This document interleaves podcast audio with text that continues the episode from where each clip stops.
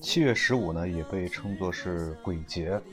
我们中国的传统呢，在这一天我们要祭拜祖先。在我们本地呢，我们俗称叫做要去上坟。所谓上坟呢，就是要去爷爷或者是太爷爷、曾祖等之类的老一辈的他们的坟头去，呃，去祭拜。所谓的祭拜呢，就是用一些。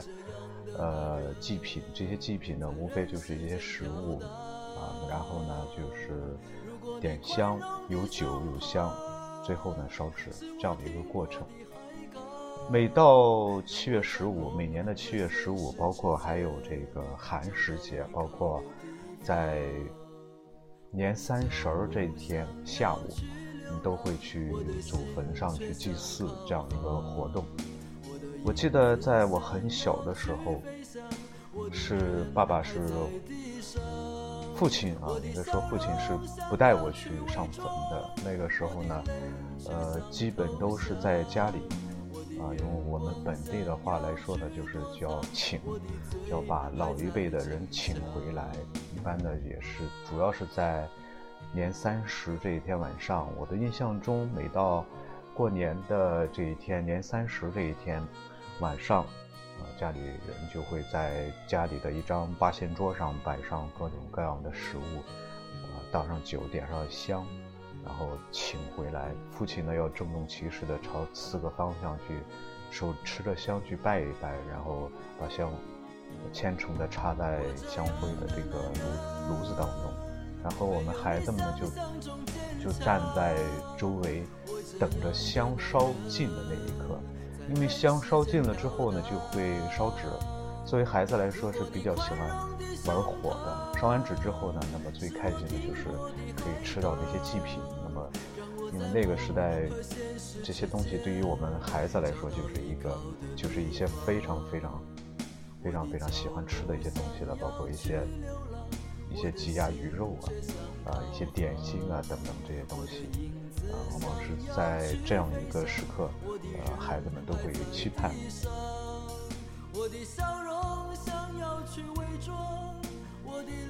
再后来，逐渐的长大了。那么长大之后呢，父亲开始带着我们去上坟。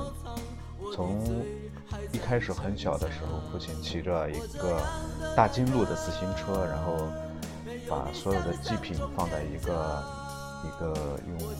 尼龙编的一个书包，书包里挂在前面的车把上，然后我呢会跑在后面跟着，在父亲说一声“好的，上来吧”的时候，我会跳起来坐到大金鹿的后座上，就这样骑车一直到城外的一个地方。那么这里有一群坟，呃，来的时候呢，往往是会遇到很多很多的熟人，都是在一个村子里啊，一。个或者是一个地方住的一些人，大家见了面会打招呼，然后到自家的坟前把所有的东西啊铺开来。作为孩子的我们来说，会爬上坟头去去拔草，去拔拔一些长的荒草啊，或者是或者是爬上坟边的一些树。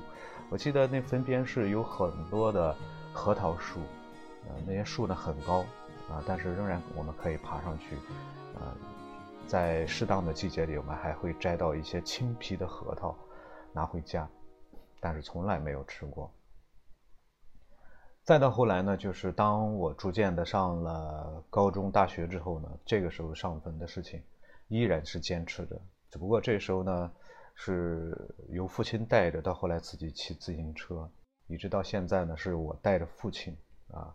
那么再往后呢，就是我替了父亲去，父亲已经不再不再去上坟，因为父亲年龄也大了。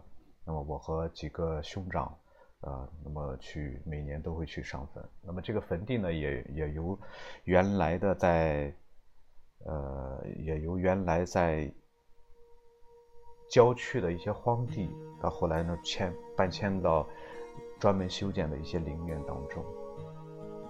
那么这是我们在。在家的做的一个事情，每当八月十五、七月十五，或者是寒食啊，或者是年三十这这这些时候，在晚上晚上的时候，我会嘱咐孩子们不要出门，因为小的时候爸爸也是这样嘱咐我的。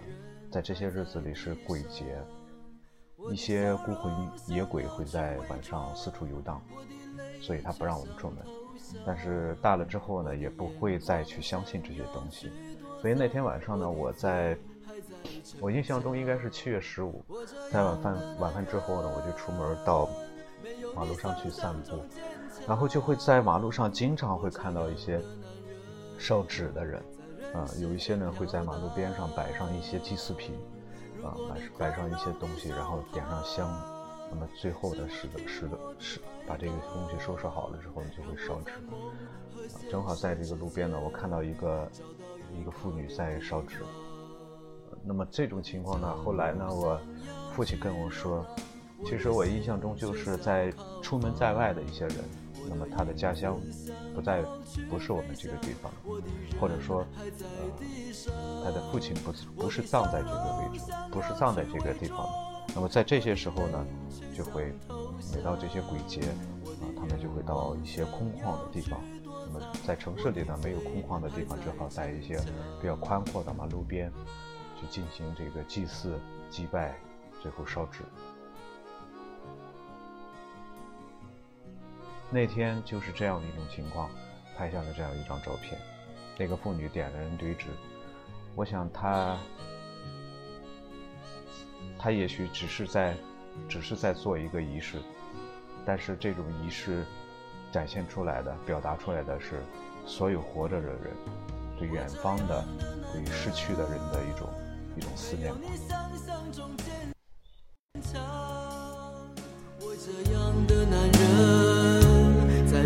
时间飘荡，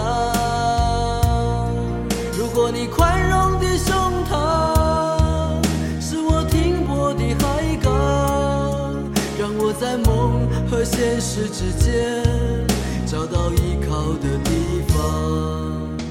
我的脚步想要去流浪，我的心却想靠航，我的影子想要去飞翔。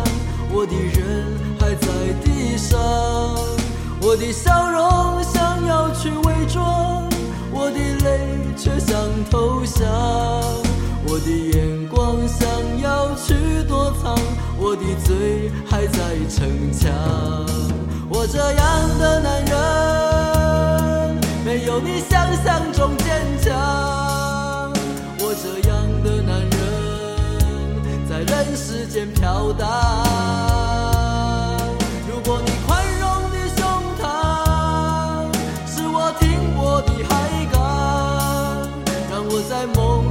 现实之间找到依靠的地方。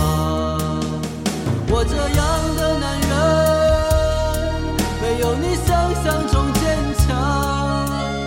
我这样的男人，在人世间飘荡。如果你宽容